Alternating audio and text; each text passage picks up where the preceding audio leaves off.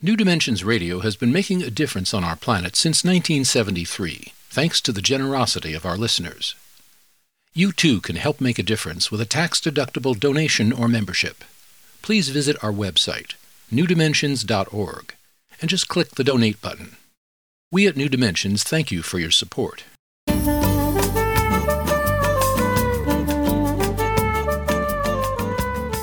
Hello, I'm Justine Willis Toms. Welcome to the New Dimensions Cafe. Today I'm hosting psychologist Dr. Rick Hanson. He's the author of many books, including Making Great Relationships Simple Practices for Solving Conflicts, Building Connection, and Fostering Love. I'm speaking with Rick at his home by remote connection. Welcome, Rick, to the New Dimensions Cafe gobble it up. I'm happy to be here, Justine. great, great. You know, Rick, in these times, it seems as if so many of us are speaking past one another and not truly engaging in real dialogue as we try to exert our opinions and influence one another.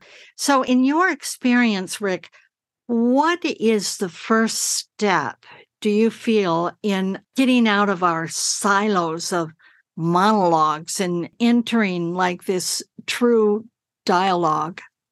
Partly, you're probably talking about politics, right? uh, yeah. Well, partly that. And also, you know, just our personal relationships that we might have something to say to our partner, our spouse. Yeah, and yeah, yeah. we're just kind of talking our own stuff. You said, he said, I said, you didn't, I didn't. Yeah.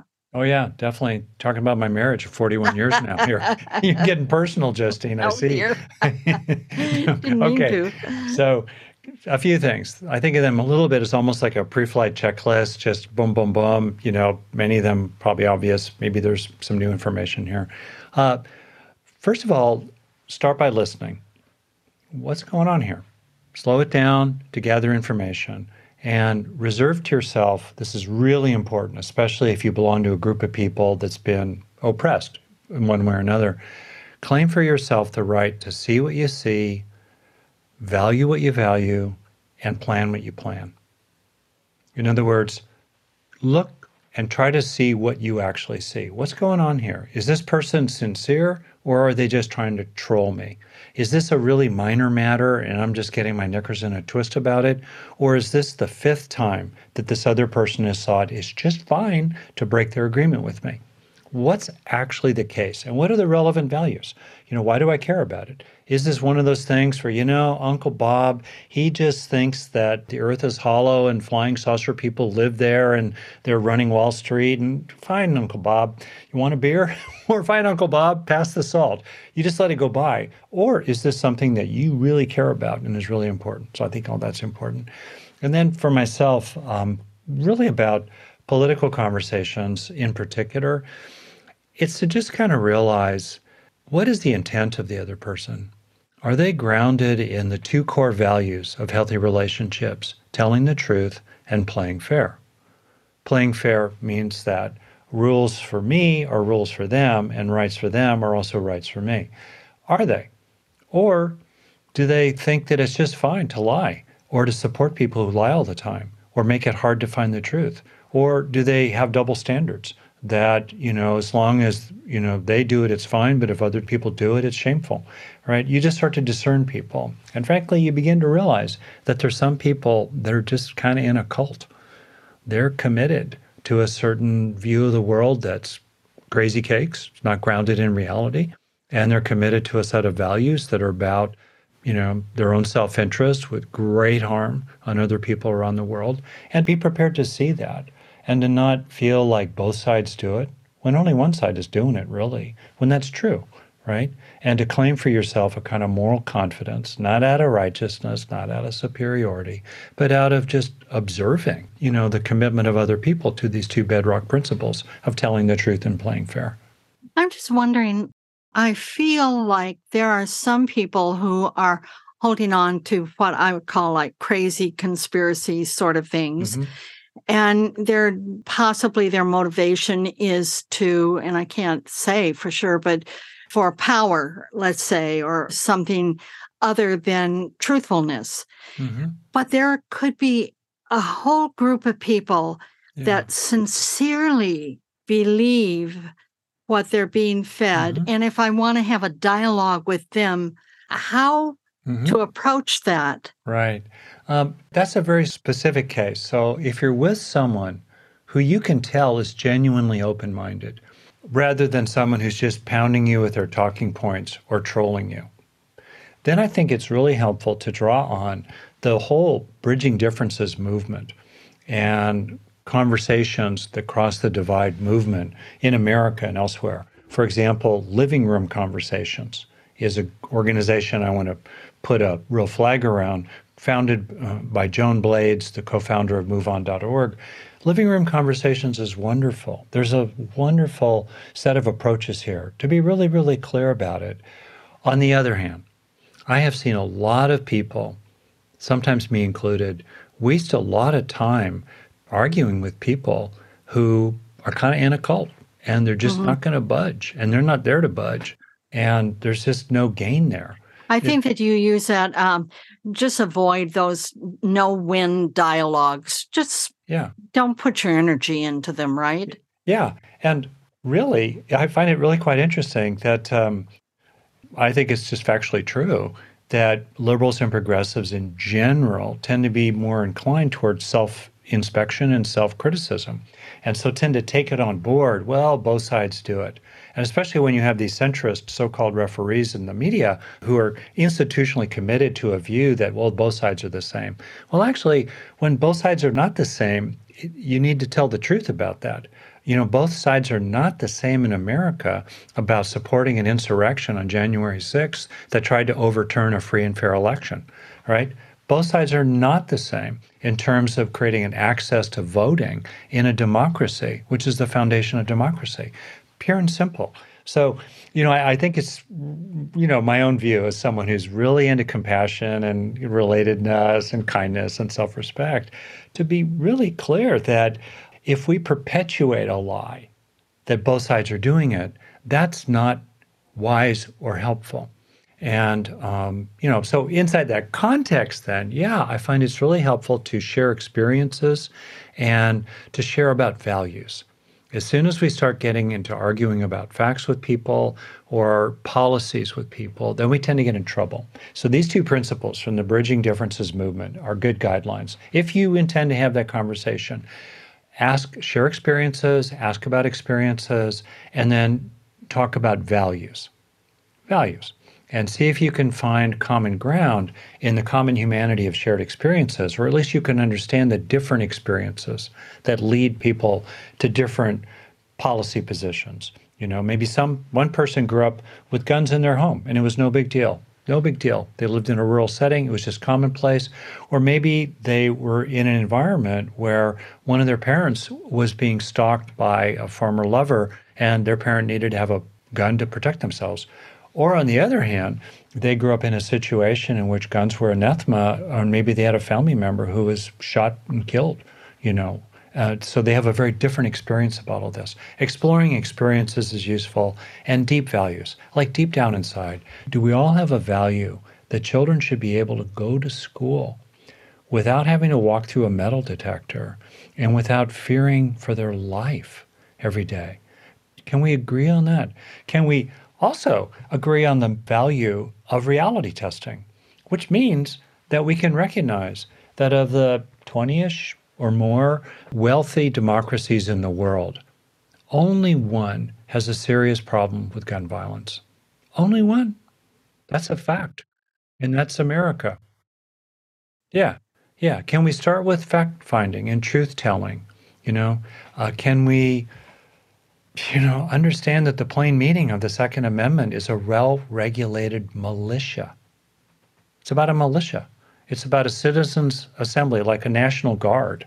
You know, can we understand that? There's a place for a well regulated militia. That's really different from there being more guns in America than there are people. Mm. Yeah. Just thinking about reality testing. Everybody who listens to New Dimensions knows that I'm progressive in my leaning. And so you said something earlier about how maybe progressives really look more like, okay, well, the other side, and we tend to kind yeah. of try and take the bigger picture in. But on the picture within myself, what is your advice as to how I can look at where I'm holding something that's not true? That I'm sticking my flag on a hill that mm. maybe is not that place that's been tested in reality. I have professional expertise as a psychologist.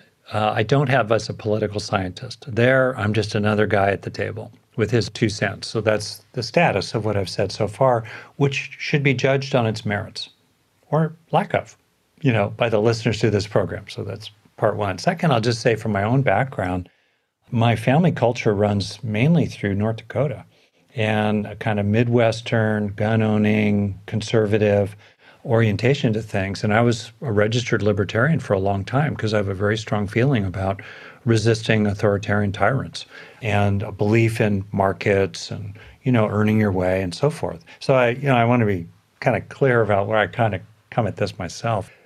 To your question, here is where I do have some expertise as a psychologist.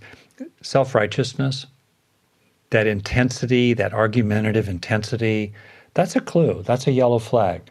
Now you think about great teachers and advocates and social change people that we revere, you know, they had an intensity. They were putting it right out there.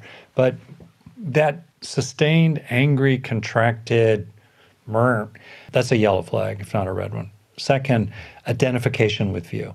If you start getting identified with your views and really, mm, my view, my precious, right? That too is a clue. Second, look to see what's the actual effect.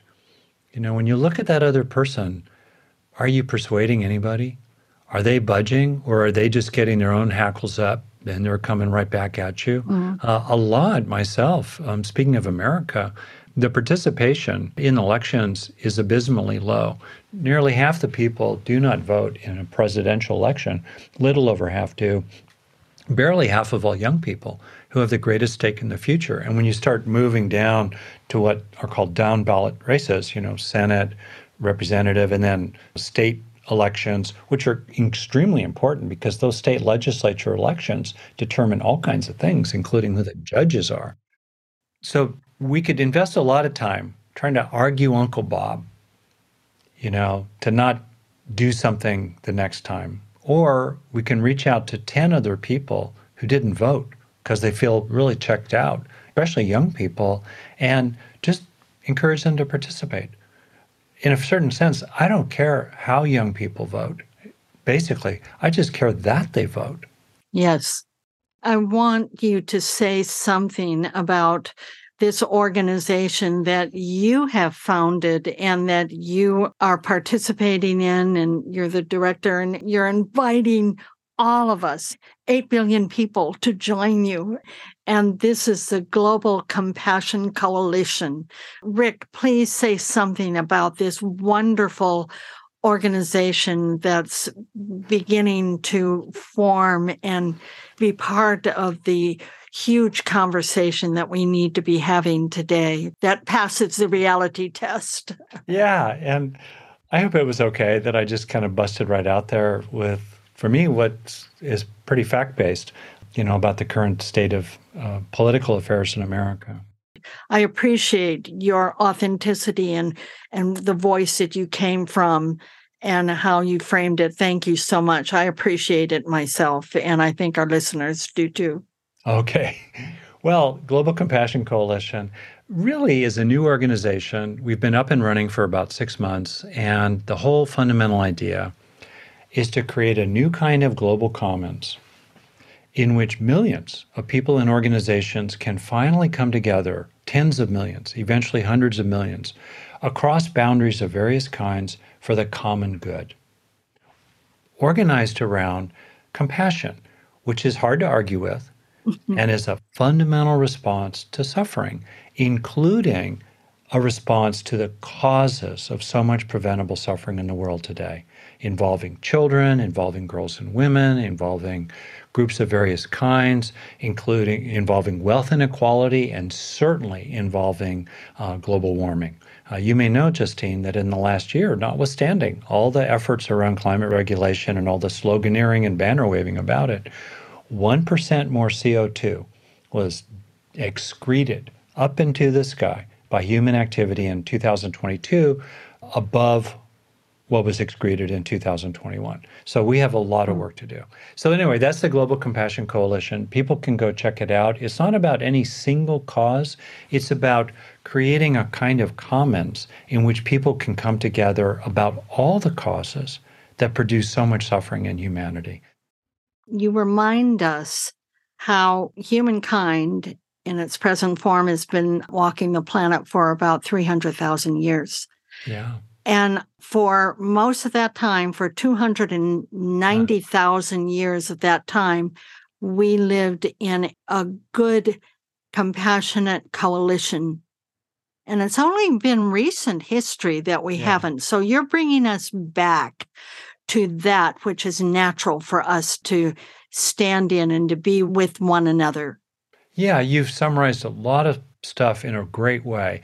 During Stone Age conditions, which were tough and harsh, et cetera, et cetera, bands were organized around what's called caring and sharing compared to the bands of all other primate species the gorillas, the orangutans, the monkeys, blah, blah.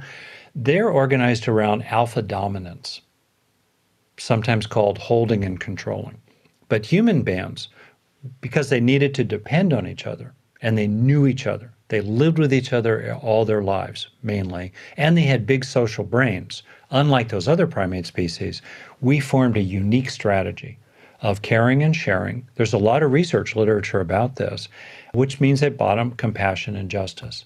But then with agriculture and large surpluses and large populations, that enabled concentrations of wealth and power that then accelerated over time and have made it more or less like Game of Thrones ever since for most people who've ever lived. That's the basic point.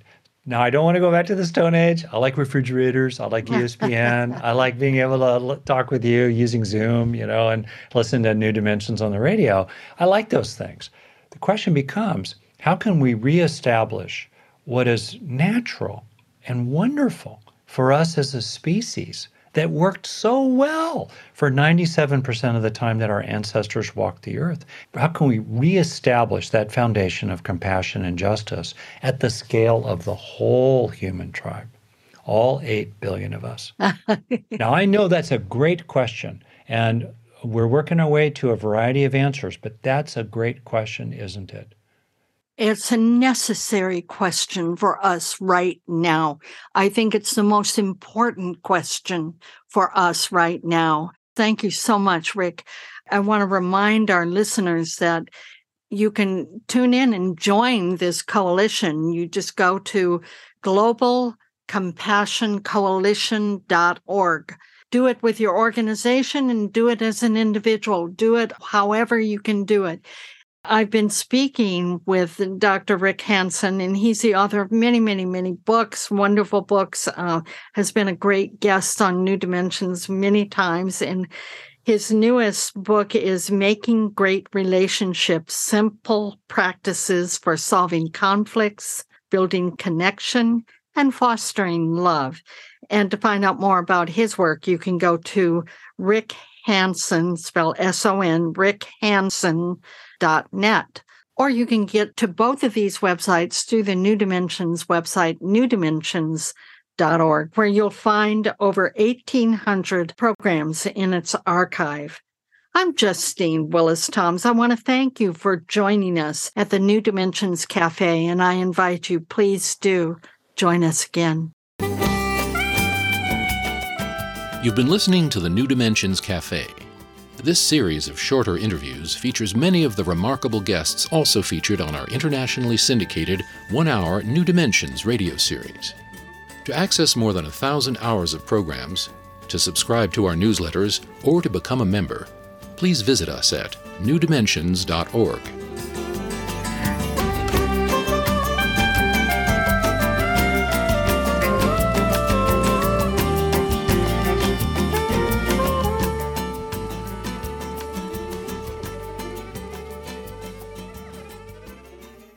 New Dimensions Radio has been making a difference on our planet since 1973, thanks to the generosity of our listeners. You too can help make a difference with a tax-deductible donation or membership. Please visit our website, newdimensions.org, and just click the Donate button. We at New Dimensions thank you for your support.